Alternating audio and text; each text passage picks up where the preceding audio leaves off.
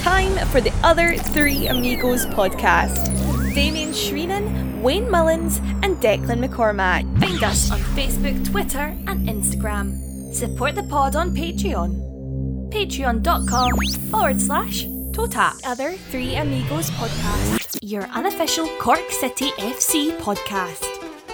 It's here, your unofficial podcast dedicated to Cork City Football Club. On this week's pod, we talk Ronnie's. Totap Golf Day at the K Club. Lessons begin. Business breakfasts. Paul Deasy leaves the club. Georgie's white boots, not white. Fantasy football, major moves. Shelbourne review. Fans being stopped. Balls like melons. Goalkeepers. Bohs 5. City nil. Red cards. Frustration. Referees. Colin Healy. St. Pat's this Friday, and so much more. Welcome to you. It is season three of the Other Three Amigos podcast, episode 130, all in. Uh, again, our, our patrons, our patrons, without you, we are nothing. We are nothing. Um, so thank you, thank you, thank you. I will say the welcomes to producer Dan. Hello. Hello, Damien. Oh, Dan sounding nice tonight, isn't he? Mm. Mm. Surprised you came to me first. And do you know what? No, uh, I did. I did. Them guns, them guns. I- I'm in fear of them guns, really, in case you beat me up. Other than uh, like you could beat me up, Decky would beat me off. Good evening to you, Declan McCormack. Mr. Shreenan, how are you, sir? I'm good. I'm good. I'm good. I'm all the better for seeing your face for the second night in a row. Uh, and Wayne Mullins. Damien, how are we? Uh, we're at the stage of uh, this podcast. You know, This is going to be horrendous. you know, uh, I look forward every week to, to the podcast. This is one has to be done. It has to be done. It just has to be done. Let's get on with the pod. Ah, oh. Yeah, yeah, yeah, oh, of course. Uh, Dan, you've you've done all the work in the academy. Wrap it up, please. Yeah, our under 19s had a one all draw against Bray Wanderers. Goal scored by our under 17 player Matthew Murray. So he secured the point. In the under 17s, they beat Cobh Ramblers 3 1. Goals from Matthew Murray, Sean Richmond, and Cal Honahan. Under 15s didn't play this weekend. And our under 14s, the Academy Twitter just states that they had a great performance and result against Wexford. And in the women's team, the men's team weren't the only team to lose the balls over the bank holiday weekend, with the women's squad losing 3 1 to them at home. Ah, Bohs, great. Yeah, the again, the uh, if you listen to the, the women's pod, the, our under nineteen women's are winning all the time. So if anyone wants to go and watch Cork City win a game, we we're suggesting Sunday two o'clock Bishopstown. Under 19s are playing. You know, let's all head out there and maybe try and get a win. Um, also under 14s, I think I think what I think right is if if they don't give the result and it's a win, it's like 77 nil or something like that. So that's that's what that is. Well done under 14, 77 nil against Wexford. Yeah. Make them 13 year olds cry. We love it. Uh, we love it. Uh, okay. Dun dun dun dun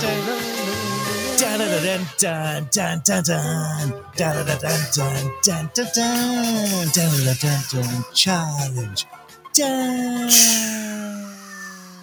Dan it looks it looks stuck uh, so the challenge at the moment um, Dan is not allowed he has to grow a moustache and is not allowed to shave it until the City win um, it's looking samey No, it's looking amazing. it it it is Look at it. Yeah, hmm, it looks samey to me. Hmm. Dan, have you I think there's a nice bit, there's a fair bit there going on. So, uh, Boring King Coleman wants to go full Jota. If anyone saw Jota from Celtic, he's got the most amazing mullet, the most amazing mullet, and Ronnie to go with it. Uh, and I did see, I did see this chap at the weekend. uh, was it yesterday? He just walked past me. He's got this. He was working somewhere. He's just got this moustache as well. Ronnies are coming back, guys. Ronnies are coming back. Um, I, I actually quite like it. I've grown attached to it in a way. I mean, there's there's a few there's a few men out there with some amazing Ronnies, and even a few women. Don't worry, ladies, it's coming back. Okay, so um, the Ronnies are coming back. Do you think even when we win, you're going to keep on to it, aren't you? Possibly. It makes you, it makes you look authoritative or something, doesn't it? Yeah, Yeah, giving off that vibe. yeah.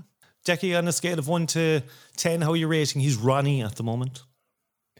I'm just googling here to see what a Ronnie actually is, and once I know, I compare it to his. It's a moustache. you know. A moustache. You don't know what a Ronnie is.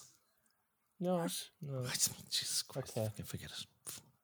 I'm getting lots of pictures of Ronnie. Well, you hardly thought I was talking about his vagina when I was saying a Ronnie and his. No, you know, I, I, mean, I come know. on. No, excuse me. I knew it was a moustache. it's just what type of moustache. You know, what's it's. D- d- it's just a moustache. Just a moustache. A Ronnie. A Ronnie. Oh, just okay. Well, then it's it's about a six. At Do people moment. still call it Ronnie? Do people uh, people call it Ronnie? Six. It's Six. very harsh. Yeah, Very I'm, I'm, harsh. no, I'm going to be around the same. I, I, I think it's about a six. I'm going for a, I'm going for an eight here. I think it's impressive. I hope he goes full run, Jeremy. Wouldn't be great, and then we can play like lovely, dirty that that erotic music again, seventies erotic music. uh, last week, you may remember that we are entering a team into the K Club uh, Golf Day, and we are in touch with the club this week. And Wayne, who has the update on that? Yeah, there was an update. Um, they replied about two days later saying they will come back to us with information. Fantastic, fantastic. Um, So, it's all a go. Um, what I, what I have, guys, is um, we're going to learn how to play golf basically every single episode now. So lesson one. Here we go. Here we go. Here we go. Golf, toe tap golf, golf, golf. Hit the ball, golf, golf. Toe tap golf, golf, golf. Here we come, K Club. The object of the game is to get your ball from the starting point or tee to the green into the hole. The hole is marked by a flag. The idea being you have to get your ball into the hole in as few shots as possible.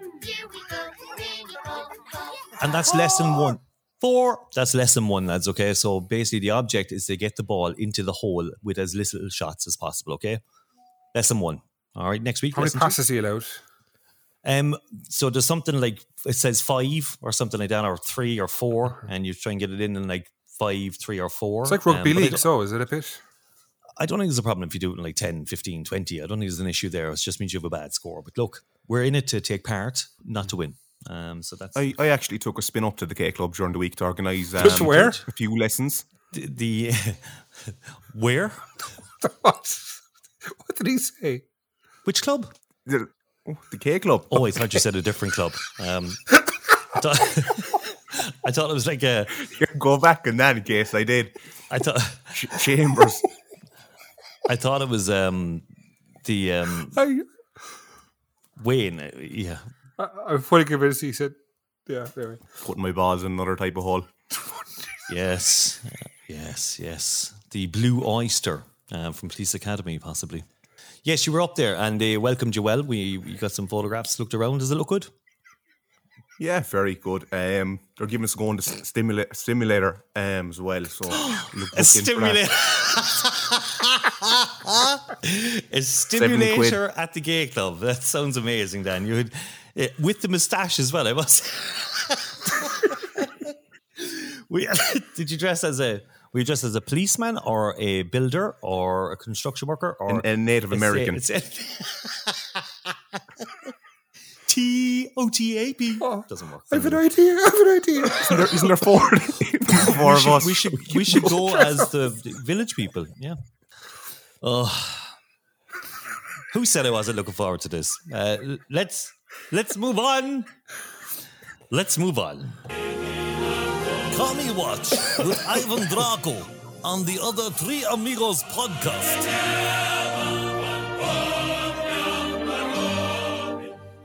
and Tommy Watch. Okay. Uh, this week started off pretty good. There was a visit to Dermot Usher to the Cork Chamber breakfast, which took place last week. Uh, looked really good. Um, interacting with businesses around Cork. Uh, the feedback on Twitter looked amazing. That he was kind of asking what can Cork City do for Cork businesses and so was it yeah, a quote like that. Uh, look good. Wayne, you were delighted to see something like this, weren't you? Yeah, it's brilliant. Um, we we've been enjoying the Chamber of Commerce for, for years, but I don't think it was utilised very well. So um, fair play to um, Usher for getting involved, and um, I heard it was a standing ovation. So, do you know what? Good news. Yeah, this is the type of stuff that you want to see done, you know, where you're kind of networking with the other businesses around Cork and, and potentially bringing in sponsors and, and things like that. Um, Declan, you know, your thoughts. This is it. This is the this is the, these are the good things. Yeah, of course, absolutely. I mean, as you said, there's not a whole lot I can add. Like Scotty said, it was very good. It's it's anything that can bring in money, can bring in sponsorship, can bring in even just even as much as goodwill.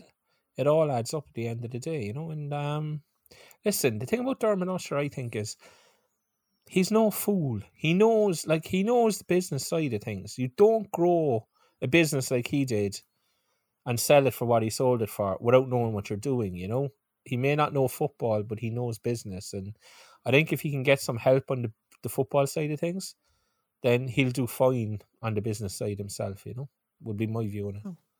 Absolutely, yeah. It was, it was great to see. I have been in the um, Cork Chamber before. I, I didn't utilise it. I know the club were involved, and you know these business breakfasts are, are pretty good for networking. And uh, yeah, we want to see more of things like that. Excellent. Uh, today, now today it is um, Tuesday. Is it Tuesday? It is Tuesday. Uh, the club announced today that Paul Deasy was to the Park Cork City. Paul Deasy was our commercial manager, of course. Uh, the statement said that uh, Cork City can confirm the commercial manager Paul Deasy is set to leave the club. Uh, Paul joined the club in January 2019, played an important role in attracting many new sponsors and partners to the club, as well as spearheading a number of initiatives in areas of fundraising, marketing, and merchandise. Yeah, kind of just said that, you know, that the club thanked him for his four and a half years. Uh, some difficult times um, and some good times. Uh, and Paul said it's with heavy hearts that he leaves his role at Cork City. Uh, he'd like to think that he left it in a better place than when he took over not nice to see a staff member leaving. I, I, I do believe it was um, of Paul's own uh, accord, and um, that uh, he's got something else lined up. Um, big role to fill, Declan. Yeah, of course. Um, and just like to say personally, best of luck to Paul and thanks for his four and a half year service to the club. But yeah, it is a big role to fill, and it's another opening now that Dermot has to, to fill. And I guess the other side of looking at it is that it gives Dermot an opportunity to hire the person himself and put them in place and do it that way. Whereas, you know, he inherited Paul and that's not in any way, you know, but, you know, when people take over businesses, they do like to make key appointments themselves and the commercial manager is one of the key appointments. So, with Paul moving on, it gives him that opportunity. And um, again, but again, it's another vacancy to be filled. The accounts vacancy that we advertise has, as my understanding, hasn't yet been filled. The director of football stroke player recruitment officer role hasn't been filled. Now you have a commercial manager to be filled. There is staff needed there. There is bodies needed there. You know, Mm-hmm. um, so it's just Yeah, another- I mean, I think Paul had been doing a lot of the merchandise as well. So I mean, you know, there's potentially four or five roles at the club that kind of need to be filled at the moment. And I mean, it's a matter of urgency really to get something like this in, don't you? Is it? Yeah, you'd, you'd imagine there's um, a job spec out there already. We haven't given notice and stuff, so I haven't seen it, but I imagine there is a job spec. But um, be a good job for up and coming um, commercial manager to take. Can't see us getting anyone. Uh, what's the word I'm looking for? Experienced, too experienced in the role, but if someone you know Yeah. mid twenties, early thirties. I suppose my only cons- my only concern is that it does seem that Dermot is very hands on, uh, and some people may not be interested in coming into a role where the owner, you know, is kind of on top. This of is this is my worry: is that well, will he take it on himself? um, Well, rather know, than get someone in. Um, Hmm. Hopefully not, because I think it's it's it's a it's a part of the club that the merchandise is is very poor, Yeah, yeah, we've highlighted that. and that, that that's a job on its own. I think, um, but that could easily be done by someone not inexperienced, but someone doesn't have to be too experienced to get to know what the fans want, what the fans wear. Scour some clubs in the UK. What do they use? Scotland, League of Ireland. What do they actually get into their their, their stores and sell the same things with the Cork City crest on it? And that's that's number one issue is the crest. For the last three or four years, Yeah. the crest falling off pieces of merch, and that like that's not good enough. So things like that probably need a, a specific role. So there's probably two roles are needed now. I think there's two. I, th- I think there's a commercial manager and a merchandise manager kind of thing. I, I, I think there is anyway. That's what it looks like to me. Um, Dan, you're a commercial transponder, aren't you? Uh, buy Cork City gear occasionally. There's not enough of it there though. That No, I mean you'd you're, you, go you're a and transponder, commercial manager, thingy, jobby, or something. That's your job, isn't it? Oh, I am. Yeah, yeah, yeah. Is it a job that Studied interests in you? college for a good few years. Yeah, Would you go for It? I might apply. Yeah, I think you should. With, them, with that moustache. You'd have to give us notice no? Um, I mean, imagine you rocking up to a sponsor with that moustache. Deal done. Deal done even before you even open your mouth. I mean, it just it just gives that authority, like, you know. Georgie's white boots are on eBay. Um, so Cork City FC memorabilia was generously donated by an anonymous CCFC fan. There's two pairs of boots worn and signed by the legendary George O'Callaghan, uh, and a club 2023 season home jersey signed by the squad. Uh, it's in aid of David's fund, who lost his dad, their dog, and he's home in a tragic house fire last Christmas. So in the auction, it's just it's one listing, but there's all these things together. Um, you can get the boots. Uh, there's also a signed photo of Georgie celebrating after scoring a penalty in the Brandywell, uh, and the jersey as well. I think he's at around 202 at the moment. It runs until Saturday, but then boots, they're not. We should get the link out. Have we have we tweeted the link or anything? Have we? Uh, not yet, I don't think. No, I don't think we, We have. should. But they're not white. The boots are not white. What's going on? Have you seen What them? colour are they? They're grey. Have you not seen them? No. I swear to God, I'm telling you, they're, they're not white boots. They're grey. Maybe he used he passed the passed the ball so much that he wore the white paint off. They're like grey total 90s, aren't they? Yeah. I don't know, like what's going on? We haven't seen him, no? Disappointed, lads, disappointed. Also, last week, Colin Healy and Danny Murphy laid flowers in memory of Dave Saunders, our amputee player who passed away last week, uh, and our condolences um, and thoughts with the family there. It was nice to see that on Friday. Uh, and also, the Club Lotto is, is there again, and still no winner. That's that. Anything to pick up on there, lads? No, I don't think so. No, no. You're all waiting for a different part. Okay. Um, let's just very quickly, very quickly. Um, yeah, just is Colin yeah, Colin Porter, Porter. is he still is he still ahead? Yeah. Well, yeah. let's not even bother. But, Yeah. but I'm last, Damien. You were no longer last. Yes, go, yes. F- you, Dan. F- you. Sixty-seven points. Sixty-seven I was points. I was 18th at one point. I was 18th, and I've just had a shocker. Ah. I, I took out Ali Coote and Jordan Flores before the game because they were suspended last week, and I forgot to put them back in. Yeah, well, there you go. I forgot to do mine, and they were still in. So yes, boy, yes, yes. That jersey's looking possible for you. Um, um, again, we'll get an extra small for you. Don't worry about that. If Decky stops Thanks, buying them. Uh, okay, we will take a look at Friday night. Last Friday, we went to Tolka Park. It was Shelbourne versus Cork City, two one. Uh, to Shelbourne in the end. Uh, Decky, you're very. Let's we'll kind of briefly flick on this one. Uh, your thoughts on the game? First half, were we in it? We were in it, yeah, absolutely. I mean, with a number of chances. I mean, there was there was Keats had two early chances. Shells weren't in the game. Like, not that they weren't in the game, but we were comfortable. I thought, I thought personally thought we were comfortable.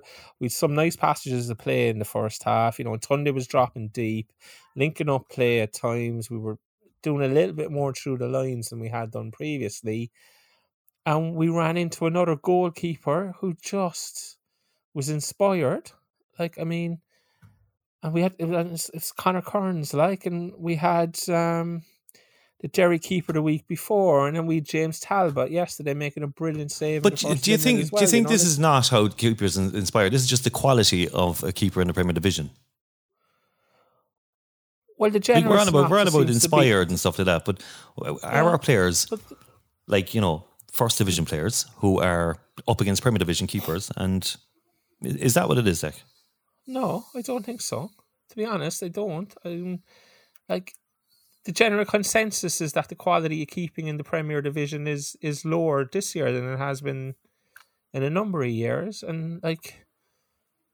Kearns made like we could have easily we could have been three 0 up at half time in another night. No, that brings me then to what the hell happened at half time, because second half was was a non-entity. Like we had to know at half time that Shelbourne were going to adjust and that they were going to make, you know, little tactical tweaks and little changes. And it just looked like we never responded and we never we just never got going second half and they get a goal, what was it, forty seven minute? And Forty eight, yeah, Matty Smith. yeah, and the game's over. I mean, it's it's awful to say it like, but at one 0 down, it just felt like the game was over. We cannot play from behind. It's not something we've been able to do all season. And look, Balger makes a mistake, then they get the second, and you know, there were shouts for the penalty, and Colin was quite insistent there was a penalty. Um, it's a definite foul. The question is, is it inside or outside the box? My own personal view was it was just outside the box, but if he gives the foul, he gives a penalty, and it's a definite foul because of where it happens. I think if he gives it, he gives a penalty. So, but look, I mean, as I said, it was just. I don't know what happened at halftime. I don't know. As I said, we had to know that they're going to make adjustments, they're going to switch things up, which they did, and we never responded, and therefore we were never in the game second half, just never in the game. And that's the most disappointing thing for me. Uh, Wayne, we, we kind of expected when lineups were coming out that Mannix might start. Um, there was kind of thoughts, talk, talks that he would. Then we saw that Daniel Moynihan was starting. Like ballsy, you, you love to see it, didn't you? Absolutely. You have to like it takes balls to get out of a relegation battle, and he, he tried something different. I'm not sure if Mr. Mannix was happy about it, but you got he made the call, and at the time I was like, "Geez, this is this is a decent call." I didn't think he played bad. I thought he played quite well for his first game. Now I know the second goal could have done a bit better, but um, mm. she could have been sent off too. So you know, yeah. all in all, like you have to try something different because what we're doing isn't working. So, and I think the keeper area is just. I, I tell you now, I don't know. Are we able to bring McNulty back? He's a free agent, and you can still sign free agents. So I don't see why we can't. Now he might, might be unfit, but Jesus, go into the gym for a couple of weeks, and he's a goalkeeper, like with experience. Dan, so Mark, get the boots on, kid. You were there, Dan. How was, uh, was. how was the crowd? How was how was the atmosphere? How was the feeling amongst the fans? We brought 220. The first half, I think we were full sure we were going to come away with all three points. And once the final whistle went, it was just anger. Players and management came over clapping off the fans or clapping the fans, and yeah, some very harsh words said from him, but maybe deserved you spoke with Damien Duff afterwards. What was he saying about second half? They came out. I mean, they came out differently. Well, you know, what were your thoughts on that? Did, did, I don't know. Did they play? They, they played better than they did in the first half, but I think we just hit the panic button the second they got the the goal after three minutes in the second half. Then it was just all them from then on. It was like we panicked up up in Rovers, the two Rovers. We just seemed to panic. Second team gets a goal. Same with Bohs the fans just knew instantly once one goal goes in, that's the game over. Decky, why do you think that is that we can't play from behind? Like, like what what is going on? Is it like a, a mental thing? Is it you know a tactical thing? Why can't we? If we go behind, why cannot we come back? Um, like I don't. I think yeah, I think it's I think it's a bit of everything. I think it's at this stage I definitely think it's a mental thing. I think there's a tactical issue there as well in that we're we're not set up. I think like what we did last year is we got ourselves in front and we we fundamentally got ourselves in front and defended the 18 yard line. And that's what Colin likes to do. When you can't get yourself in front, you can't operate that game plan. Like look at the Dundalk game. We got ahead and we got ahead in that game, and that's what we did. We defended our halfway line. We did it very well. Or sorry, our 18 yard line. We did it very well, and we solved the game we can't do that. Now we're up against better opposition with better tactics, better managers, better coaches, better finishers. If you make one mistake, no, it's getting punished. Whereas, to be fair, we probably at times last year made the same same mistakes, and the quality in the division wasn't there to punish us or not punish us as regularly. Now it just feels like every single mistake is going to get punished. And you know, and it goes back to what Scotty said last week we were we started very well against Derry for those 20 minutes. And after half an hour, Scotty's putting a message in the WhatsApp group going, it just feels like we all know what's coming. And then five minutes later, Derry score. And it's just, it's saying, but like, I mean, we've we've fallen behind nine times. Or sorry, we've conceded the first goal nine times this year out of 13 games. We have one point from those nine games, and that was the four all draw away at Shamrock Rovers. That's the only point we've gotten from after falling behind, and we've fallen behind nine times.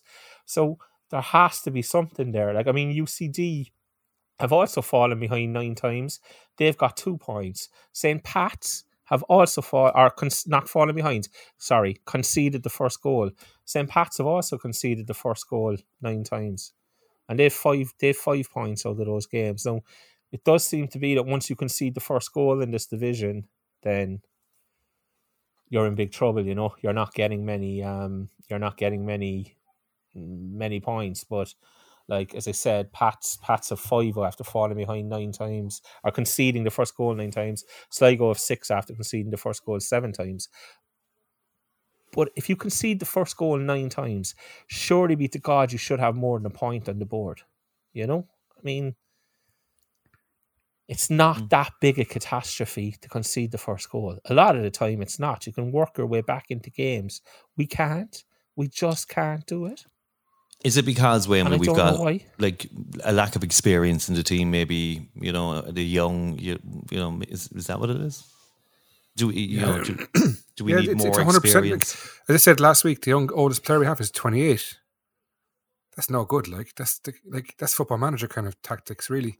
Uh, Where do we go? wh- Where did where could we go after that game? And I think he tried something different again. And I thought we played well. This next game we will get to that, like, but there's a huge transfer window for us. It's huge. And I don't know who's out there. Look, we can we can probably We're, we're basically we're going to have to wait for people like Pats, Dundalk, Rovers to let players go to get them in, and hope we get them that way. There's no point getting players on loan. They won't give a shit. Like Yeah, but like, Um, are you Going I think you need money. I think uh, you're going to need f- fees to get players to keep us up. I think.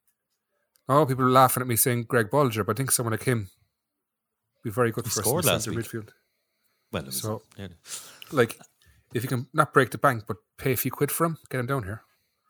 Yeah, I mean, look, we have chances. Ali Gilchrist had a chance to score, and I was like, "Is is everything just going against us at the moment?" Dan, You make your own luck. Yeah. yeah, Uh, to a degree, like the keepers are, they are playing unbelievable. I think the opposition goalkeepers. Sure, look, if the shots come against us, we all know they're going in. I think the goalkeeper, goalkeeper situation is the biggest one we have at the minute. Um, just too little inexperience there. You need someone like a, Kearns or a Maher in goal. The players have lost the trust in the goalkeepers as well. Um, Ali hitting the ball out for a throw, and he could have just given it back to Moynihan and Shells, and instantly put us under the cosh as well straight away because he was obviously nervous about his goalkeeper letting it in. Decky, do we have any info on Toby? You know, we're hearing that he's coming back. He's not. He, no, no, no, As no. I said, what I was told was that he was having a scan on the 4th or the 5th of May, which would be this week. And that scan then was going to determine what whether he'd come back or not. But I haven't heard. I haven't heard anything since. But is, is he going to be fit when he comes back? No, This he's is the not. question. I don't No. know. Um, But there has to be a keeper out there. Ah, lads, I mean, look, we could we, like, thirties who, who's not playing for a club we can sign on a short term deal. There has to be like every club in the world should have a, a young keeper, an old keeper, and a, they're number one. Every club should have this, and we have three young keepers. four. You know what I mean? It's not it's not rocket science to figure out why we're in the situation we are, and I, I don't think it's tactics. I think there's no one in there who's grabbing these players by the bollocks, saying "sort your shit out." I know I got abused for saying they're down tools a few weeks ago. I did say it mightn't be on purpose, but they might be shying from the ball, hiding from it, unintentionally. You need players to grab them and say "sort your shit out," and it's not happening, unfortunately. I'll very quickly go through the penny for your thoughts because it's kind of it doesn't really. We had a match Monday, so some of these ones didn't really transfer transfer across. But um, Joe Langford says the league consistently shows key importance of a good goalkeeper to the confidence of a whole side. Performance of Conor Kearns tonight was superb compared to the ongoing goalkeeper crisis we have. We can have just said that. Uh, Jack Keller said, No way it's Healy's fault. He had attacked his right and approached players, dropped the heads once they went 1 0 down. Players sometimes look like they don't want to play for us, and Healy, uh, Healy's Healy in players' fault, uh, which is what we just said there. Wayne said, "No luck, better getting better. We go again Monday, and we'll see how we got on Monday in a few minutes." Uh, Doc Revin says, "New keeper seems promising." At least talking about Moynihan. Uh, is there anything you want to pick up on there? Uh, oh, by the way, the MVP uh, on that one, uh, Joe O'Brien Whitmarsh, uh, lovely lads. That was a nice finish, wasn't it? Uh, left foot, great, great finish. Like, yeah. like, Yeah, yeah, was. definitely showing that he can get goals as well. was. Um, he gets the five. He gets the five. Daniel Moynihan got the the third place, and Rory Keating second. Deck, go ahead. just two things very quickly because I'm looking here again. You know, I said when we concede, we con- when we've we've conceded the first goal nine times, we've only drawn one of those games. Our goal difference in those nine games is minus eighteen. We've scored seven and conceded twenty five in the nine games in which we've conceded the first goal. Now, I don't know what that means, but if you're conceding 25 goals in nine games in which you concede the first goal, there is something wrong somewhere. And I think it does point to a confidence and a head dropping factor being in there. And the second thing I was going to say, and I have to say it because you guys know how annoyed I was with it um, on Friday night when it happened. And there's already a, a, a direct result of it. But Aaron Bolger's yellow card on Friday night was possibly the most petulant yellow card I've seen any Cork City player get in a long time. And I like Aaron. I have a lot of time for Aaron. I'm a big fan of him as a player. And I was, you guys, when it happened Friday night, I was roaring in the WhatsApp because that was his fourth yellow card. And straight away, I was saying he's now one away, one missed time tackle, one, you know, whatever it might be, away from a suspension. And my fear was that he'd missed Dundalk away or he'd missed Drogheda game or, you know, he'd missed and then he got booked yesterday. Which look that that happens, but the result of that now is that he's now suspended on Friday night for the St. Pat's game. Ali Gilchrist is suspended on Friday night. We've injuries all over the place, and it's just, you know, it was just so unnecessary. Now I understand that there's frustration and there are all these things going on in the pitch, and you know, I mean, Aaron went I think it was one one yellow card in seven games, and then has had four since the the night we lost. The night we got thumped in Pats, he's had four in six games since that night. So he's obviously frustrated. He's obviously annoyed. He's obviously all those things. But like, just that yellow card just annoyed me so much. I was just, I was just, I, I said I'd have to say it. And as I said, I like Aaron uh, he's he's probably the only player who will stop and chat to me if he sees me in Turner's Cross or whatnot. So I hope this doesn't piss him off too much. But it was, um, yeah, it just drove me around the twist. Just drove me around the twist. And know the consequences of that are being felt next Friday night. And that's the problem. There's always a knock on effect, especially for a player of Aaron's position and the way he plays. So when you're sitting on three, you can't just kick a fella up in the air because you're frustrated. Because the knock-on effect. But the frustration, like it's, you can see it through the team, and we'll talk about it with Ali Gilchrist in a few minutes. You know, it's you, obviously look we're we're not professional footballers, but they're obviously frustrated uh, with what's going on, and sure we don't know what's going through their minds. Just one more thing, um, fan travelled, um, so organised a bus travelled up the Shells. Uh, when he got there, he was told that he wasn't allowed in. Um, now, allegedly, this had come as a directive from the club. Um, no, I don't know why he was stopped. We don't have any, um, you know, thing in writing or official. Um, but but Wayne, should the club be getting involved if a fan travels? Should they be able to say who who can go in and who can't go in in a different ground? Absolutely not. I don't think it's the right thing to do. Um, especially if something happens to that fan at the away ground by home fan, something could easily have happened. I wouldn't think the club should get involved if this is allegedly what happened. But this, that fan himself is saying it, so you kind of have to take him at his word as well. Yeah, like I, I don't know why the club got involved. I, like I presume if okay, if there's a Bohs fan banned from a Bohs game, would they come tell us? They probably would. So it depends really how it was done. So yeah. I don't know. I wouldn't be getting involved with away teams and telling them who they can and can't let in. I don't think it's fair, especially if this fan is, is right. There's a, there's a few people banned, and apparently one person was allowed in who was banned in Turner's Cross, and the other person wasn't. Well, you see, that's a different story. Then you can't do that. That's mm. black and white. You shouldn't do that. One rule for all, or no rule. This happened a couple of years ago as well. Did it not? Up to Linfield. It did. It did. Mm. And again, it happened. What if something happens to that person?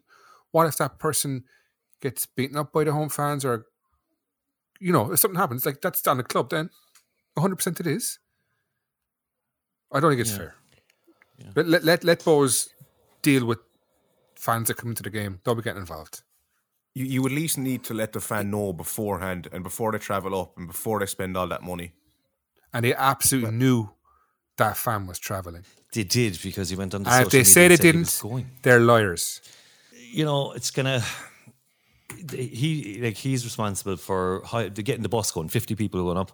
Uh, you know, he's good for all the away trips and things like that. He's a big, big fan. You know, he he he, he can be a bit mouthy sometimes, but uh, you know, Declan. If you travelled all the way up to Shelbourne and you were told, "No, sorry, you're not allowed in because we heard you're banned in Turner's Cross," what would you do? Oh, look, I mean, I, I don't know what I do to be honest with you, but I mean, my world is a very simple world to live in. Like, you know, and the lads have covered it already, but it is a very simple world to live in. If you have two people who are barred from Turner's Cross, for whatever reason, right? They're barred from Turner's Cross. If the two of those people travel to Shelbourne away, and one is stopped at the gate and told you can't go in because Cork City have passed on the information not to leave you in, and the other person is allowed in at the gate, then that's it. Over. There's no leg to stand on.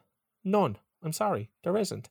And the other thing that should happen, and Dan has already said this, is if you decide that you're going to pass on this information, you're not going to allow him in. You know he's going because he's on visibly on social media organizing a bus for 50 people at least have the common decency and courtesy to pick up the phone, ring him, and say, "Look, just letting you know, if you travel, you're not getting in." You know, but that wasn't think- done either, and and that's where I am on it. Very simply, I don't know the reasons why. Maybe he's committed mass murder. I don't know, but like, I mean, He does look like that. Actually, he could do that. Yeah. that's not what I'm talking about. I'm talking about the very simple fact that, like, this is not the UK. There are not banning orders in place. There are not court orders in place banning people out of football grounds. This is one club passing on the details of a fan who was barred from Turner's Cross and telling another club not to allow them in. That's fine. Well, it's not fine, but if that's the line you take, then that's the line you take. You take the line for everybody or you take the line for nobody. And that's that's that's my simple world that I live in, you know. Okay. Okay, um, right. Coming up in part two, we're going to take a look at the Bohs match. Uh, we've also got a lot of penny for your thoughts. We're going to discuss things like you know what's going to be discussed. We also have a uh, St. Pat's preview uh, and and more. Uh, see you in part two. Toe tapper. Hey Toe Tappers, become an elite supporter of your favourite podcast by signing up to our Patreon. For as little as €2 Euro a month, you can help us to continue to bring you all your favourite Cork City FC news and fun. Imagine life without Liam Bosson. Imagine not hearing Commie Watch. Well, it's time to stop being a tight arse and sign up to one of our five tiers. Each tier has different perks for you. Click the link on totap.ie or head to patreon.com forward slash totap. We're broke and poor and need your hard earned cash. Welcome back to part two, Toe Tapper. Again, thank you to our Patreons. Um, that advert is not for you. That's for the, ch- the other tight ass bastards who won't uh, chip in. Well, we'll be having a draw soon, actually, as well. And we've got two 25 euro guys Alex Janine, Yes, Alex that's it. Janine, and Paul Witcherly, both on the Patsy Freyne tier, legend tier. We've got a surprise coming soon. Don't we, lads? It was in the WhatsApp group today. They're looking amazing. Oh yeah, yeah, yeah, yeah, yeah, yeah. They are looking amazing. You need to join a twenty-five euro Patreon to get in on this. Ah, well, no, no. They, I mean, they'll get theirs for free. They'll get theirs for free. But um, these are these are unreal. These are unbelievable. That's all we'll say.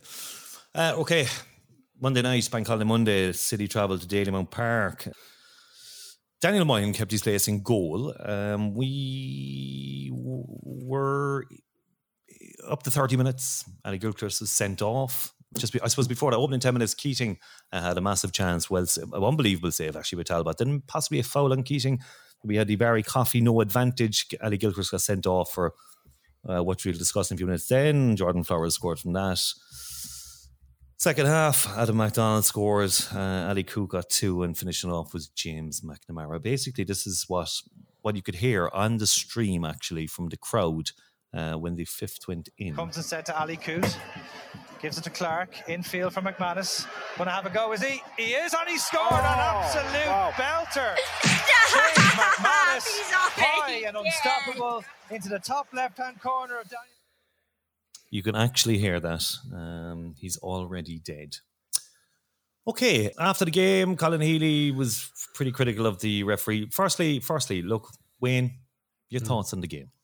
Do you know what? The first 20 minutes, I, I really enjoyed it. I thought we played, it's my kind of football is suck the attack in, hit it long, hit him on a break. And we were successful on three occasions. Um, the main one we were pulled back on was an absolute disgrace in the referee. And not only was Coffey through and goal, we were two on one because O'Brien Whitmarsh was bursting was going to be bursting through the middle. So like it was literally a two on one on the keeper, and I'd be convinced between a Coffey and O'Brien Whitmarsh, we would have s- scored that goal. In the first minute, Keating should have buried a header with the Gordon Banks esque save, but he was pushing the back too. The, the problem here is he made more of it than it was. I think that's why we didn't get the penalty. I, I really enjoyed the first 20 minutes and it all fell apart. I thought the tactics were right for the game. The, the, the formation to start, though, we were like we spent 20 minutes trying to figure, figure this out. I think we settled on 4 5 1, did we? Or was it 5 4 1 we settled on? But I thought it worked until shit hit the fan. The And then Ali, it, it's a total disaster. Ali Gilchrist getting sent off, Declan. Tell us about it. What's the tell? I presume everybody's seen the video by now, like, you know. Um, it's a red card. Probably the only thing Adriano Reale got actually correct all day, like, and he didn't get it correct. That's the amazing thing about it. Ali Gilchrist was sent off by a linesman who was sending 50 yards away on the other side of the pitch. You have Adriano Reale, you had Michelle O'Neill on the far sideline. Neither of them gave it. You can clearly see it's given by the linesman who's standing next to Colin Healy. That must be a distance of 50 yards. No, I'm he was correct. Don't get me wrong, he was correct. But like how does Reale not see it? How does Michelle O'Neill not see it? And it's just just to go on a slight tangent, Reale gave us three cards. He sent off Ali Gilchrist, he booked Aaron Bolger, and he booked Tunde Owolabi. The linesman on the near side instructed him to send off Ali Gilchrist. The same linesman instructed him to book Aaron Bolger, and the fourth official told him to book Tunde Owolabi. So he gave three cards, and he didn't make any of those decisions himself. Now people will say, "Oh, that's that's great. You know, the team of officials are working really well. Brilliant. What about the team of officials at Der- at the Derry game, across the week before, when the linesman was standing three yards away from a fella getting elbowed in the head, and he can't see it, or he doesn't say it, or it doesn't happen. So I mean, this is where fellas get worked up about consistency again, and hundred percent is the correct decision to send Ali Gilchrist off right? In the circumstances at the time, and look, I know it's all like, but like, you- you've got to understand the frustration that supporters feel when stuff like this happens. We're second from bottom of the league. There's a big city following gone up there on a bank holiday Monday. All they want is, the, is for the players to give what they have for the shirt and give what they have for the club and you can say, look, it's a split moment. It's it's it's just something that happens in the heat of the moment. But he's kicked him in the chest, and it's just like it happens. And people were saying, oh, he was sent off for back chat, and he was sent off. And I said to you in the group straight away, I think at the very end of the video, you can see him kicking back. And it was only after the game that the video on the far side came out, and you could clearly see it. But it's just like, look, what are you doing? Why are you doing that? And I understand there's frustration. I understand there's heat at the moment. But Wayne talks about an inexperienced squad and the oldest player being 28. Ali Gilchrist is that oldest player. He's the he's he's the leader. He's the one who has to lead by example. And we have a brilliant think- disciplinary record. We have a brilliant disciplinary record. We've had a brilliant disciplinary record of, under Colin Healy's reign. And that's the first red card since Rory Keaton was sent off in Galway around the same stage last year. So we've nearly gone a whole season without a red card. And that's testament to the players and testament to the management. But when push comes to shove, like it's just so frustrating. You cannot leave yourself, the team, and the supporters down like that. And then we see what happens afterwards as a very much a direct result of that, you know. And I don't like going in on players, and I'm not particularly going in on Ali. It's just, it's just he'll know himself. See the way he walked off. That's the other No, thing. God, no. Did you see Dylan Connolly when Ali gets No, sent off? Oh, he waving him bye bye when his back is turned and giving him plenty of lip, you know. Don't mind him. He waving him bye bye. It's like Dylan, we saw You you. started kid. telling them, I've We'll have- Yeah, you'll have your day. You'll have your day, kid. Don't don't worry about it. Next time you come to Turner's Cross, there'll be plenty of fellas willing to wave at you. But like, it's just it's so frustrating. It's so frustrating. Now, whether would we have been in the game? Could we win get? Who knows? But from the minute that happens, We we were we're we dead were in the walking. game. We were, but would and then of course just to top it all off, they score from the free kick. Hmm. A free kick which Adriano Reale hasn't given and has been given by the linesman fifty yards away. You know? Should that have been I- indirect? To, to be honest, right? I, I, Hmm. Hmm. No, it's I a think it should have been. No? It's, No? no kicking it. No, it's Not indirect. foul, it's if it's, like if- a- it's it's indirect if it's if it's if he's booked or sent off for back chat or given lip for dissent, Yeah. then it's an indirect free kick. He he kicked him in the chat. It's a foul. It's a direct free kick. Wayne, you were saying something. I can't remember now. It just it just Dan- turned into a shit show after that. Dan, you were there. Feelings. Just disappointment. At Shells, was anger from the fans. This one just felt just disappointment. Whatever happened at the end happened at the end. I, I actually wasn't there at the time. I was in with the trying to get into the media room to get call, access to Colin after, so I missed all that. It was terrible. The fans kept singing all game. In fairness to them, but not much to sing about. The second, second Gilchrist was red carded. You knew, you knew that was it. The second they got the goal, you knew that was it. Didn't think it would be a hammering five 0 The substitutions Healy made, we seemed to play worse after them. The floodgates just opened. The defense wasn't uh, wasn't the best for the goals, was it? Was it Declan or De- Wayne? Yeah, yeah, Wayne, Wayne, Yeah, Wayne. but yeah. the, the, the, the thing is, right? You've two two ways you could do this, right? You can shut up shop and try and lose two 0 or you can go for it. I this is this is kind of missed in the whole anger, frustration, upset, sadness that they did go for it. They brought on attack minded players. Well, besides uh, O'Donovan, but you could have easily shut up shop and lost 2 0 and everyone would be fine. Everyone going, yeah, we lost again. Let's go again. Instead, we got battered and it was his choice. It was probably the wrong choice, but people like, got to take it for what it was bravery to try it too. To just sit back and just take the 2 0 loss, you know? Do you know, 2-0 like loss. after a potential penalty on Keating and then the Barry Coffey thing, like I mean, I'm trying to, you know, the players are obviously like at their at their wits end. Do you know? Do you think it's all just like the frustration is just there, and this is what's causing, you know, red cards and city decisions, and mind's been taken off the game mentally. Like, I mean, that has to affect you. So you, you know. Keating has a chance. He was barged over. Right? Oh, it looked like a penalty to me. Then you've got the Barry Coffey like non-advantage play. Imagine, like, as a player, surely this shit is just affecting you. Like, it's everything is But- going against you. Good. But, but Damien, like, literally before they scored a third, Cian Murphy had a sitter Yeah.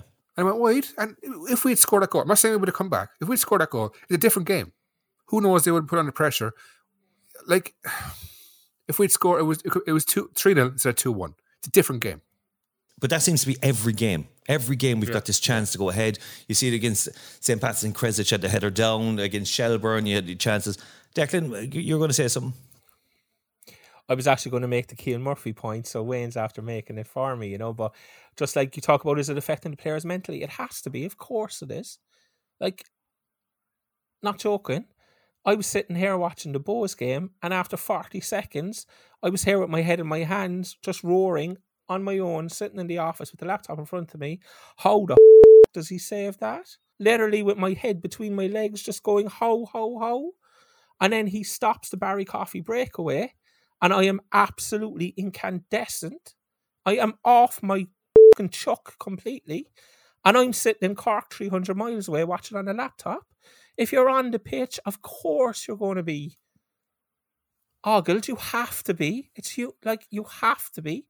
And this is the thing, and Colin spoke about it afterwards. Like, it's like every time we go back into the dressing room, the first words out of our mouth is fucking referee. And I think there's a like there's a certain amount of that to it. I definitely think so. And I mean, like I forgot to mention last week, we sent the FAI, we sent them an email asking about the the, the Harvey non sending off of Adam O'Reilly. That email was we never expected it to be met, um, answered, and it will never be answered. I sent them another one today, just off the top of my head, asking about appointments, how they're done, what procedures are followed and gone through, because I had five refereeing appointments off the top of my head that just look like there's nothing wrong. I'm not.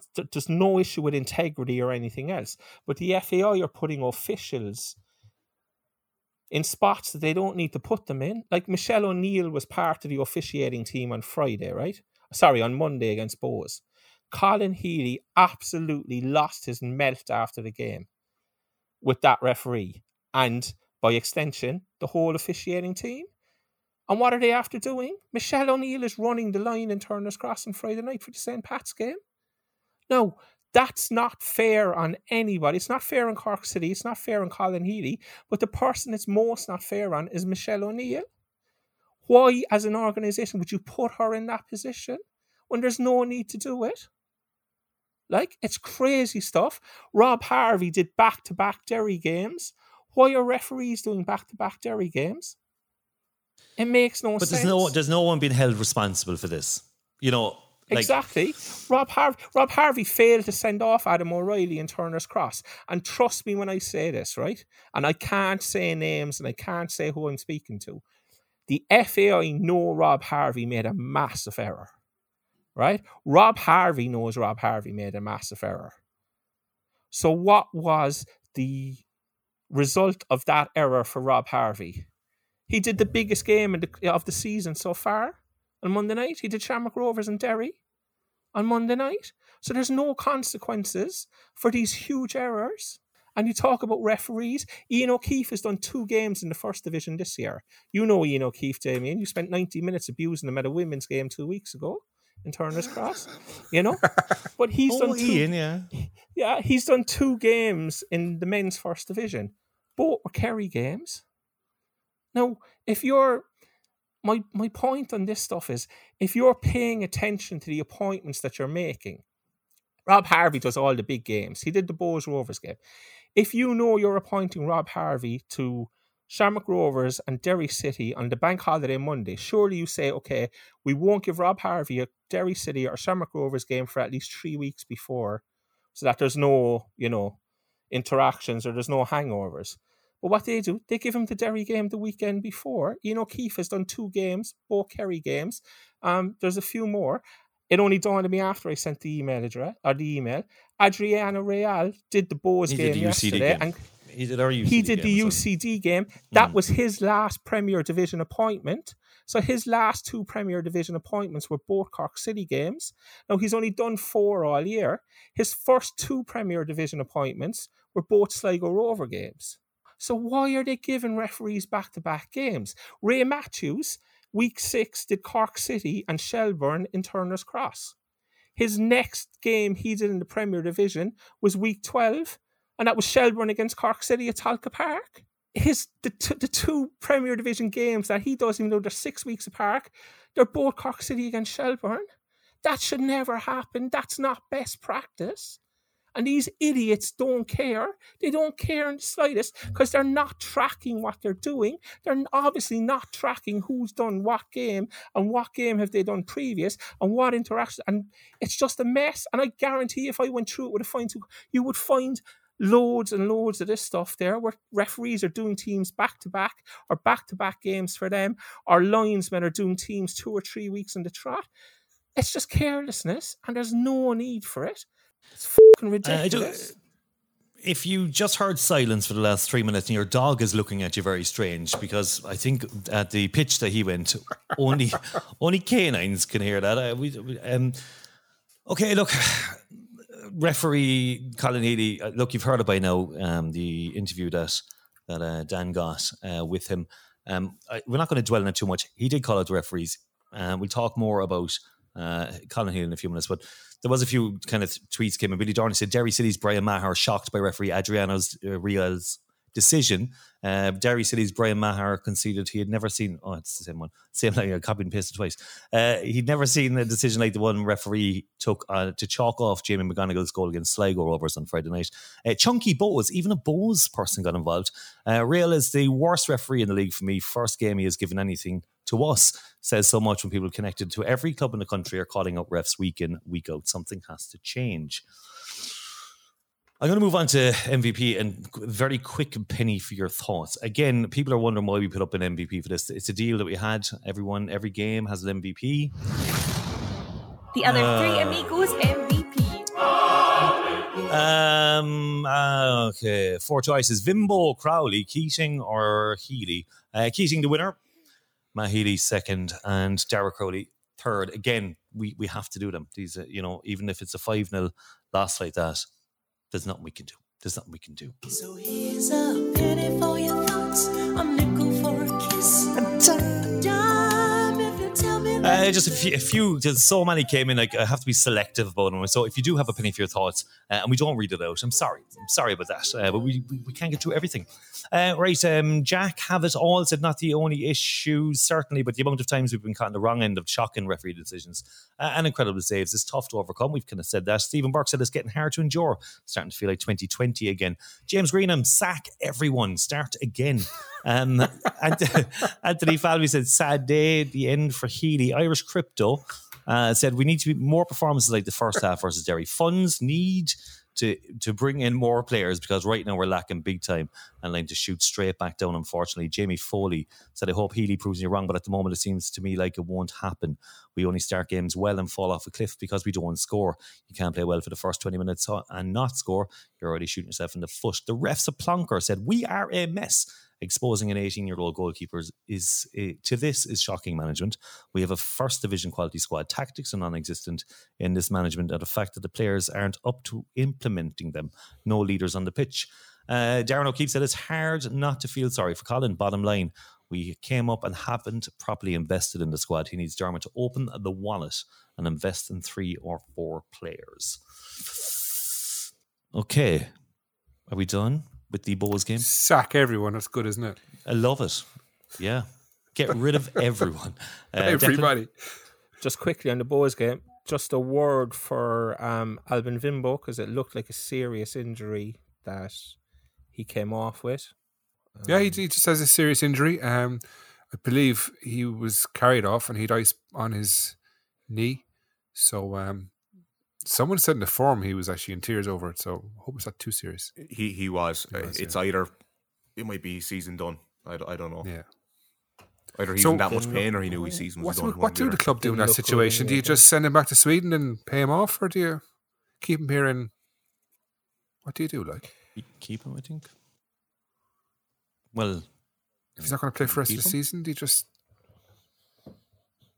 Yeah. Well, best luck to him, and I hope he um, recovers, but it looks pretty nasty. And okay, played quite well, I thought. Yeah, I thought so too. Mm, when he was in the MVP. Yeah. We're going to come back in part three. We've got a mailbox, uh, big Colin Healy discussion, uh, and a St. Pat's. Look forward to see you in part three, Toe Tapper. Hey, Toe Tappers, Decky here. In the upcoming segment, I refer on a couple of occasions to Drogs being seven points ahead of us in the league table. I know that's incorrect. It's five points, so apologies. But I just wanted to drop this in here actually to see how many people don't listen to the ads, which I now know by the number of tweets and DMs I receive about my mistake. So thanks as always for listening. And now back to the pod. Cheers. Uh, welcome back to part three, Toe Tapper. We had our mailbox open this week and uh, got quite a few responses. I. Postman Pat, Postman Pat, Postman Pat, and in black and white cat. Right, uh, let's get straight into it.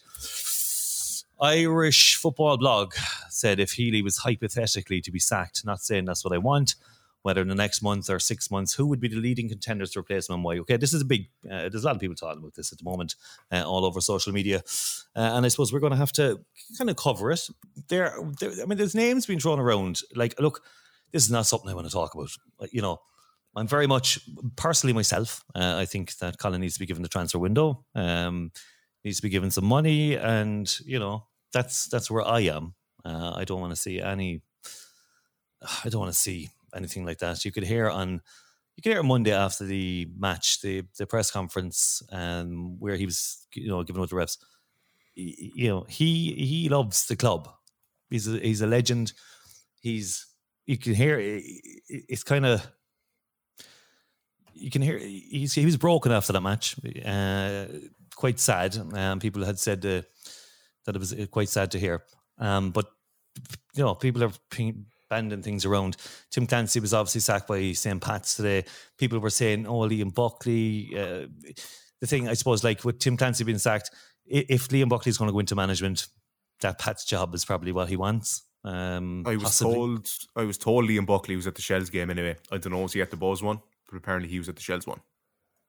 Yeah, well, look, I mean, that was before Clancy was sacked today, I suppose. Uh, and again, you know, he spent, he won two leagues at St. Pat's, he won cups with St. Pat's. I'm sure they, they'd love him back. Um, and if he was looking to go into management, would he pick Cork City or would he pick St. Pat's? You know, uh, you know. Uh, anyway, um, Declan, thoughts? Uh, personally, I don't think Pats would have any interest in Liam Buckley. Just my own personal opinion. I don't think that's a road Pats have any interest in going down. Look, the thing about this is, right? There's no vacancy. As we sit here now, it's nine o'clock on Tuesday night. There's no vacancy. People say that's a cop out and whatnot. They can say the one, but that's the simple matter. No, like this is the thing. The podcast comes out tomorrow. Like we just don't know what's going to happen. I mean, I would have, I would have a list of thirty that I wouldn't want anywhere near the club without fear.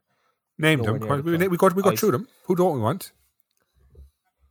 Don't want Ian Morris. We don't want Vinny Perth. Don't want Vinny Perth. No, don't want Ian Morris. Don't, don't want Paul Doolan. Uh, no, no. Roddy Collins. Uh, you could go through. You, know, you could go through loads. Why, why, why not? let's talk about the. Yeah, you're right. There's, there's, there's a lot of people out there. I don't know. They just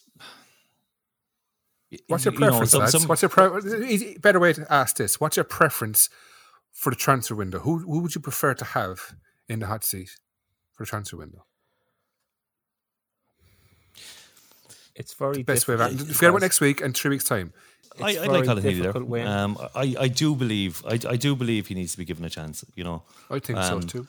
Some of his signings have been great. Some not so good. You know, he he brought he was they were able to identify players to, to win him the first division.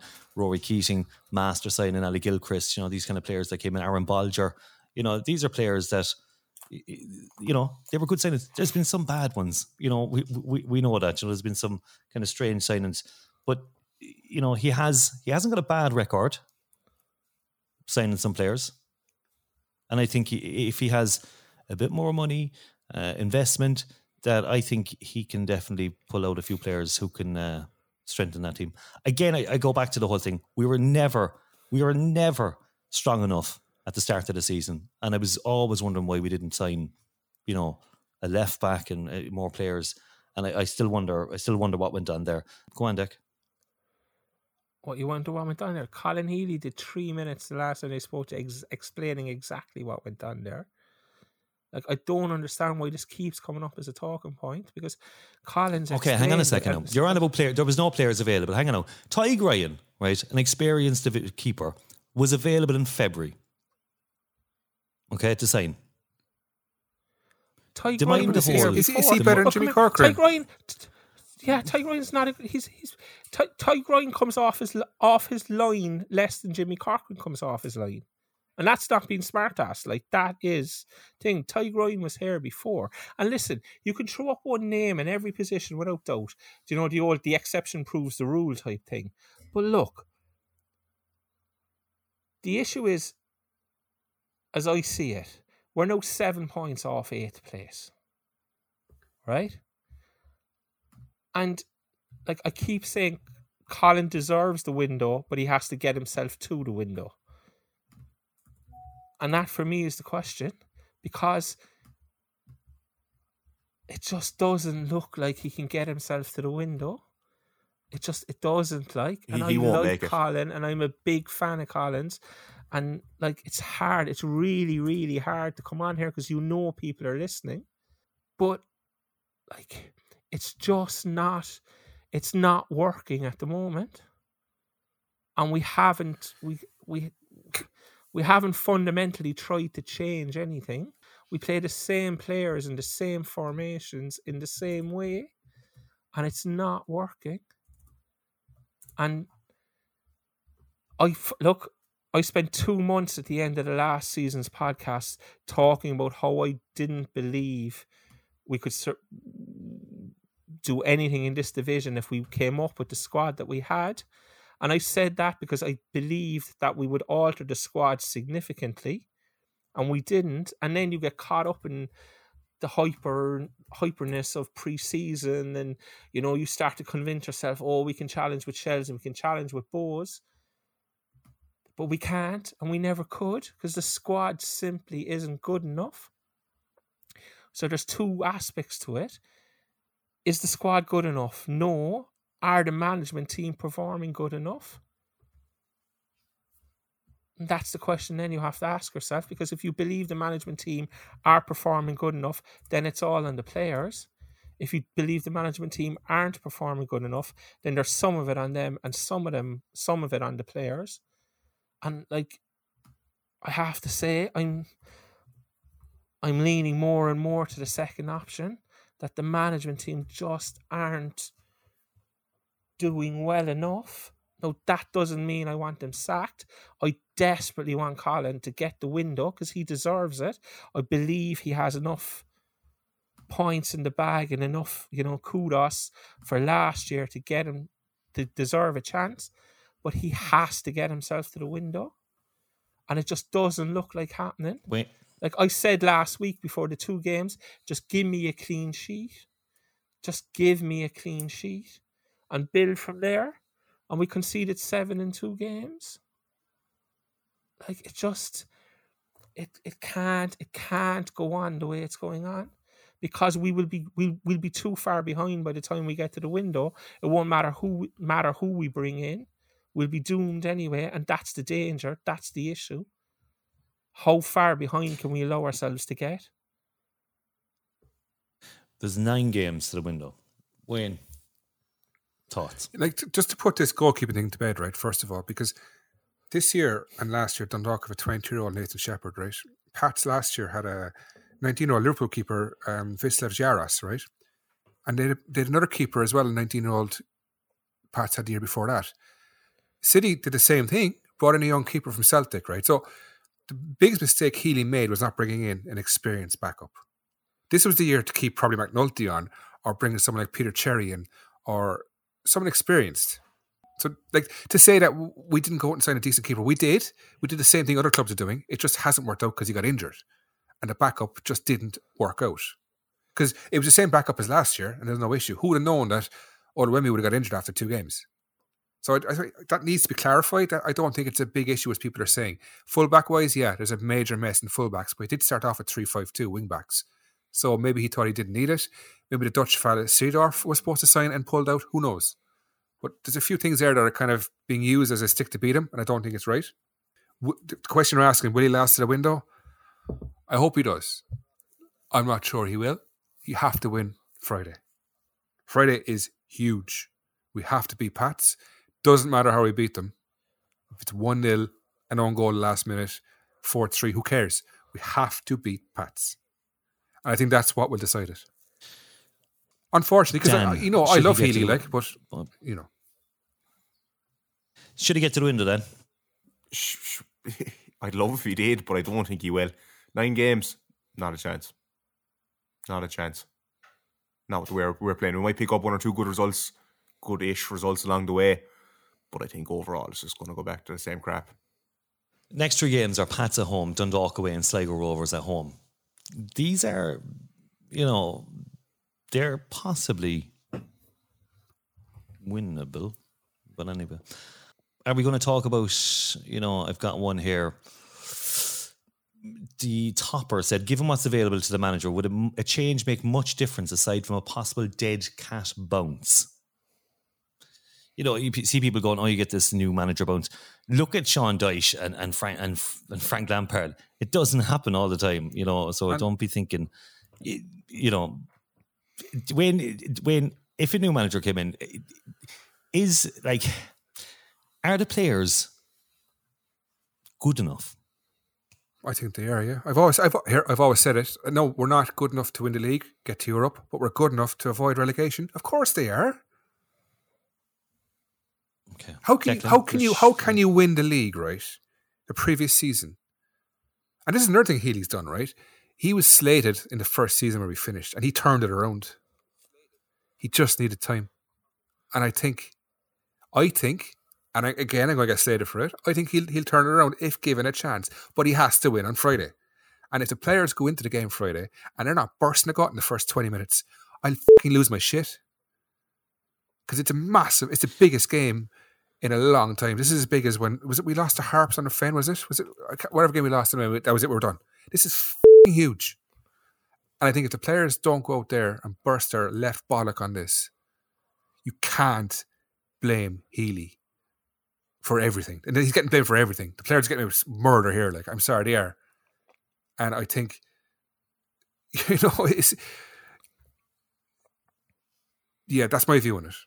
I, I, I, don't care what other people think of if it's the wrong view or the right view. It's just, I've been over the years wanting to sack this manager, wanting to get Tommy Dunne out, wanting to get um, Fenn out, all these managers. It's the first time I've actually gone, do you know what? I actually believe we can turn it around.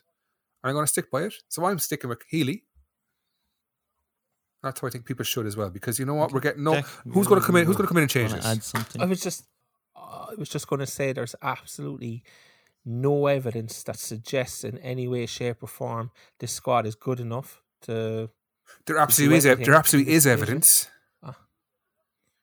There is evidence. We we went up to Shamrock Rovers and we are four two up away, right? I know four four, right? A comp- capitulation, right? We were two up against Sligo Rovers ten minutes ago. We've beaten Dundalk at home. Yes, we've had some shit results recently, but that's proven that we actually can get results. So there is evidence. No. Whatever about you thinking we're bored, we're, I think we can. You're seven points off Drogheda. Eh? That's the evidence. You're talking about individual results. Anything can happen in a one off game. A league is a combination of 36 games across the season. We've played 13 of those games. Across the 13 of those games, we're seven points worse off than Drogheda. Eh? That is the proof that this squad is nowhere near good enough. No, the point I'm making is I don't think they're playing to their potential. Yes, it's shit. I'm not saying it's not shit. I'm not saying that over a season we're not playing well. I'm just saying there's been points of the season where we have played well, and that convinces me we can play well. That's my point. I'm not saying we're playing well. I'm not saying the seven points is acceptable in certain games. I'm saying the potential to stay up is there. To finish eighth place is absolutely there. But the problem is, okay. so I'm convinced half of them don't give a shit. Okay, to turn that around, then, if the potential is there within the squad to finish a minimum of eighth, and they've shown signs of it over the course of the season, whose fault is it that they're not showing it more regularly? Whose fault is it that they're not doing it more often, more game to game? Whose fault is it? Yeah. Because if it's on the players, then you have to concede that they're not good enough and that they won't keep themselves up. And if it's on Healy, then you've got to concede that well, but then in big trouble. Yeah, can answer it. it. It's a collective Healy is messed up in certain ways. He's messed up with lack of fullbacks, the keeper situation, the lack of, let's face it, decent defensive midfield. How many long shots have we conceded in the game? But the players are also at fault. I would say it's a 50 50. How do you change it? You have two choices.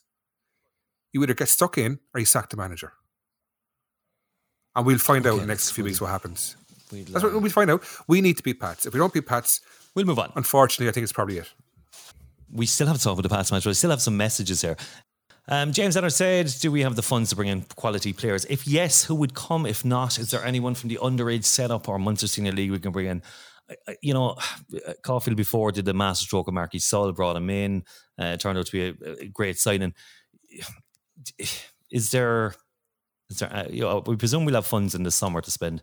Uh, the underage, I think we probably brought in as the, the probably the, the top players. You've Joe O'Brien came in, O'Donovan came in. Um, but Munster Senior League, is this something we can dip into? Garrod Morrissey plays Munster Senior League. Is something we can dip into, Deck? I wouldn't think so, to be honest, because again, it's levels. You know, there's there's a level from the Munster Senior League to the first division, and then a level clearly, I believe, from the first division to the Premier Division like obviously Rockmount are probably are the strongest of the Munster Senior League clubs. Like there'd be a few names. I think that's James Leonard from the Two Norries podcast, isn't it? So mm-hmm. I believe James' nephew is Kean Leonard, who plays up front for Rockmount. Um, you have Owen Murphy who plays I, up alongside. There is a few you'd have, like you'd, you'd have Munster Senior League players centre back. They, they, some of them have absolutely high quality, and they, they choose not to play League of Ireland because of the commitment and you know, some of the, the wages obviously weren't weren't great, and they, they could be losing money with their job and things like that. Uh, you know, I know Anthony McAlevy's name from Ringmahon was thrown around for years. He played with Waterford, I think he played with Cobh and things like that. He's meant to be, you know, he's absolutely top player. Sometimes these these Munster Senior players are out there, but they just can't commit to a full time thing. The, the, thing is, Damien, right? Dublin has what nine clubs are surrounding, if you include Dundalk, Drogheda, Bray, right? How can the catchment area, divided into nine clubs, works so well for Dublin, but being the biggest team in Munster, which we are, we can't get a squad of decent Cork, Kerry, Limerick, Waterford, Tipperary players. Why can't we do this? Why can't we get these players? Why aren't they being signed up for next year? Or I just don't understand how we're the biggest club in Munster and we can't get local players. So I think That's a lot of that was down to the whole amateur and professional and training full time, five days a week or four days a week. You know, a lot of people work; they can't commit to a full time. How come Pats and Bohs and Bra- how come uh, Bray can do it? How come UCD can do it? They're amateur. They're amateur, so their their players don't train, as far as I know. You know, they don't have them in full time. So full time, part time is the difference. I think there. That's what are you talking about? Are you seriously talking about bringing in Munster Senior League players into professional? No, no, no, no, no, no. Did you listen to what I asked? Did you, did you, did you listen to my question? I said, how can Dublin do this in the Leinster catchment area with nine clubs, and we can't do it with one real big club? Well, Waterford, two, said two. Why can't we get these local players? Why, why, where are they? Why are they in Dublin, not in Cork? What local players are in Dublin? Adam O'Reilly's in Derry after I'm, coming home from No, England. but what he means, what he means is Dublin players play for Dublin clubs, Dublin and there's a lot of them. Whereas in Cork, we've got two playing at the moment, Keane Coleman. Why can't we get these okay, players where the Cork players from Cork, Cork City? But this is the point I'm making. Where are they? I, I, I, I think that's down to the whole. It's, I think it's down to the whole full time part time. There thing. has to be there has um, to be um, players in, in, in this in this area that can play like are half decent. You know what I mean? lads, we're going to have to move on because um, just one more question here, okay? Once the Derby Fact said, how many layers of clothing one must one remove for to validly challenge another to a fight? Then, well, I think if it's a gilet, it's just on straight away. Yeah, challenge fan happened up at Bohs. You were there, yeah. Um, and then the other one was, what's the limit you can remove until making it too sexual? Getting after two was probably a bit strange. It's for mm. the pants, is it? Be the gilet and the hoodie then. Pants. I think the if the pants comes off, yeah, it's probably too much. Because you could take it, you could you, you could go bare chested, but then it's not sexual. But if the pants comes off, I think that's probably it. guys, guys, there there's loads more there to, to talk about. You know, we could go on for another 45 minutes and maybe we should have made a special pod out of it. But anyway, okay, this Friday night, St. Pat's, Turner's Cross. Uh, Chris Forrester is their leading scorer at the moment. They are in the table. They are they're okay. They're not too bad. They are seventh in the division and 17 points. They're eight points ahead of us. Uh, by the way, did someone say that City were seven points off eighth? I did, yeah. Are they not five points off Drogheda? Sorry, yeah, I was working on the base that Drogheda beat Shelbourne. Sorry, it was five points. Five points. Okay, your whole your whole argument is gone. Um, No, it's not. It's um, the same thing. It's just like just very quickly. just before, um, sorry before you move on. Before you move, can I Yep. just clarify something because I know people are going to come back on me at it. And just regarding the Munster Senior League players, I mentioned Chalky. Like Chalky is supposedly maybe on his way to treaty. I wasn't saying because somebody's going to go, oh, you know, Munster Senior League players aren't good enough to play for Cork City, etc. You know, Luke Casey was in on trial with us. Was it last summer? And didn't sign for whatever reasons or whatnot. You know, Keane Leonard, the other, you know, Chalky's He's had brother, who gets, think, yeah. who gets all the goals for Rockmount as well. These lads are good, good players, which are I don't think it's it's it's it's for me. It's not the answer. It's not the answer in any way, shape, or form.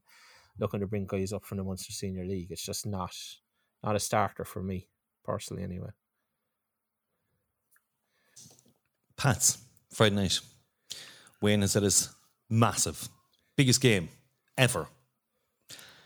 Suspension wise and injury wise, what are we looking We're going to miss Aaron Bolger. Ali Gilchrist is out. Winbo is out. Anyone else, Declan? Jonas Hakkinen is 50-50 with a hip uh, with a hip flexor. Um, that was according to Colin on Monday night. Don't know if he's if he's fit, if he will be fit. I mean, we could be down a number of bodies in a game, as Wayne said that we just we have to win. There's no other result is in any way, shape, or form acceptable. None. So it's a massive task. It's a massive task, especially now when you're missing two starters again in Ali Gilchrist and and, and Bolger. It takes away options. It takes away obviously it takes away personnel options. It takes away formation options as well because you probably can't play with any form of three centre halves now because obviously Ali's suspended and Jonas is at best 50-50. So you're struggling straight away. So then it probably means Josh has to play no play centre back, which then means you have to find somebody else to play on the left, probably Kevin Kostovic, you know. And all of a sudden there's a lot of movement and there's a lot of new faces and new spots and you're trying to play a Pats team who have lost the manager and now are very likely to get that bit of a, mo- a new manager bounce after losing three or four on the trot, you know? So it's like I was quite confident. Let's hope I it's a watched Frank Pats- Lampard bounce. I watched Pats yesterday, a good section of their game against Sligo, and I, I wasn't impressed with them. And I thought, right, okay, we can get things structurally right here and we can have a right go off these boys. And then we start having players dropping like flies, and Tim Clancy walks or is sacked. Um, so, you know, it's, it's, I think it's tougher that Clancy is gone because of that new manager bounce possibility, you know. Uh, thanks to that. Did- Wayne, uh, you know, what are you expecting from Friday night? I, I don't think structure comes into it. I think this is all balls and heroics. It's going to be four. You have to pay uh, Keating and Tunde Owolabi up front. I think stick up Brian Whitmarsh behind him, and you either do a diamond midfield or you do four three three. It's whatever four four two a diamond or four two three. But either way, I think either Owolabi comes up from the left or he starts up front with Keating. I don't know, but structure goes out the window. It's this is about balls, passion, determination, and pride. Yeah, I actually don't care once they just go for it. Just kick the Yeah. shit out of them and go for it. Because the referee's going to be afraid to send us off at the moment. Um, Dan, you had a chat with someone? I did. I had a chat with Everything League of Ireland, and I believe we have a clip there. Uh, yes, let's have a listen to Peter from League of Ir- Everything League of Ireland. Give us a rundown on Pats at the moment. So here's your guide to St. Patrick's Athletic. Right, lads, I'm Peter, also known as the main man behind everything League of Ireland, a long time Pats fan, some may say unfortunately, and our form at the moment is uh, definitely backing up that statement. Pat's season so far has been a series of ups and downs, started off poorly, went on a bit of a run, and now coming into a big away game on the back of three losses, not scoring in any of those, and failing to get a shot on target in the past two. And with the departure of manager Tim Clancy, Pat's come into this game really in need of win in all honesty. Jon Daly will be in the dugout for the game, being assistant to Clancy as Pats now look for a new manager. As it stands, I think Vinny Perth seems to be the big name being thrown around, with there also being talks of the possibility of a foreign manager. In terms of players to watch out for, it's really been a mixed bag this season. Sam Curtis has been one of the few players who's actually shined in pretty much every game, but has been playing as a centre back the past two games instead of his usual position as a right back, and of course Dean Lyness in goal. Without him, we'd be much further down the table. Looking at Cork from an outsider's perspective, definitely a team in serious need of picking up points at the moment. Probably in a similar position when you look to the dugout as Pats. Colin Healy possibly looking at a sacking if he doesn't get a win in this game, in my opinion. Biggest problem I see with Cork is just the lack of belief at the moment. Obviously, UCD are a worse side than them. Obviously, UCD are a worse side. However, UCD also seem to show a bit more fight in games. I did actually predict Cork to start off the season pretty poor, but I did predict them to bring in players in the summer to recover the season, so I think that's what some Cork fans will definitely be holding out for. In terms of in terms of score predictions, obviously last time out it was a 4 0 win at Richmond. I can see Cork showing a bit more fight in Turner's Cross, but I think Pats will pull off a 3 0 win with a new manager bounce. And thanks to Peter there for that. We're not taking any notice of him. We're ready. We're just going to go for it. Yeah. Um, Three predictions deck. Prediction. Oh man. One all. Have you not thought about this for the last like Fucking three days? You're, you're, you're depression, man. I know. Um, Fucking hell. Wayne, give us a prediction, please. 1 0 win, and Healy survives another week. Dan, One all draw. 3 0, lads. 3 0. If it's 3 0, I'm donating 100 euros to Dan's moustache. Okay. Guys, um, it's been a long episode. Um, I've got a King Dino here waiting for me, so I must um, I must leave you. Can we just find out what deck he's going to predict? Just a result deck he like. it He did. He said one all. He said one all. That's Oh, did he? He All said one all. He said one all. Uh, again, if you any thoughts, don't forget you can get in touch with us. We didn't get through everyone's messages tonight, guys. There was just too many of them. Um, so hopefully we'll uh, we'll try and get through uh, more. Maybe we'll do a special pod or something. I don't know. Uh, adios, amigos. Adios. Adios. Adios. Ciao. Adios. Bye bye. The other Three Amigos podcast with Damien Shreenan, Wayne Mullins, and Declan McCormack. Three lads, one podcast.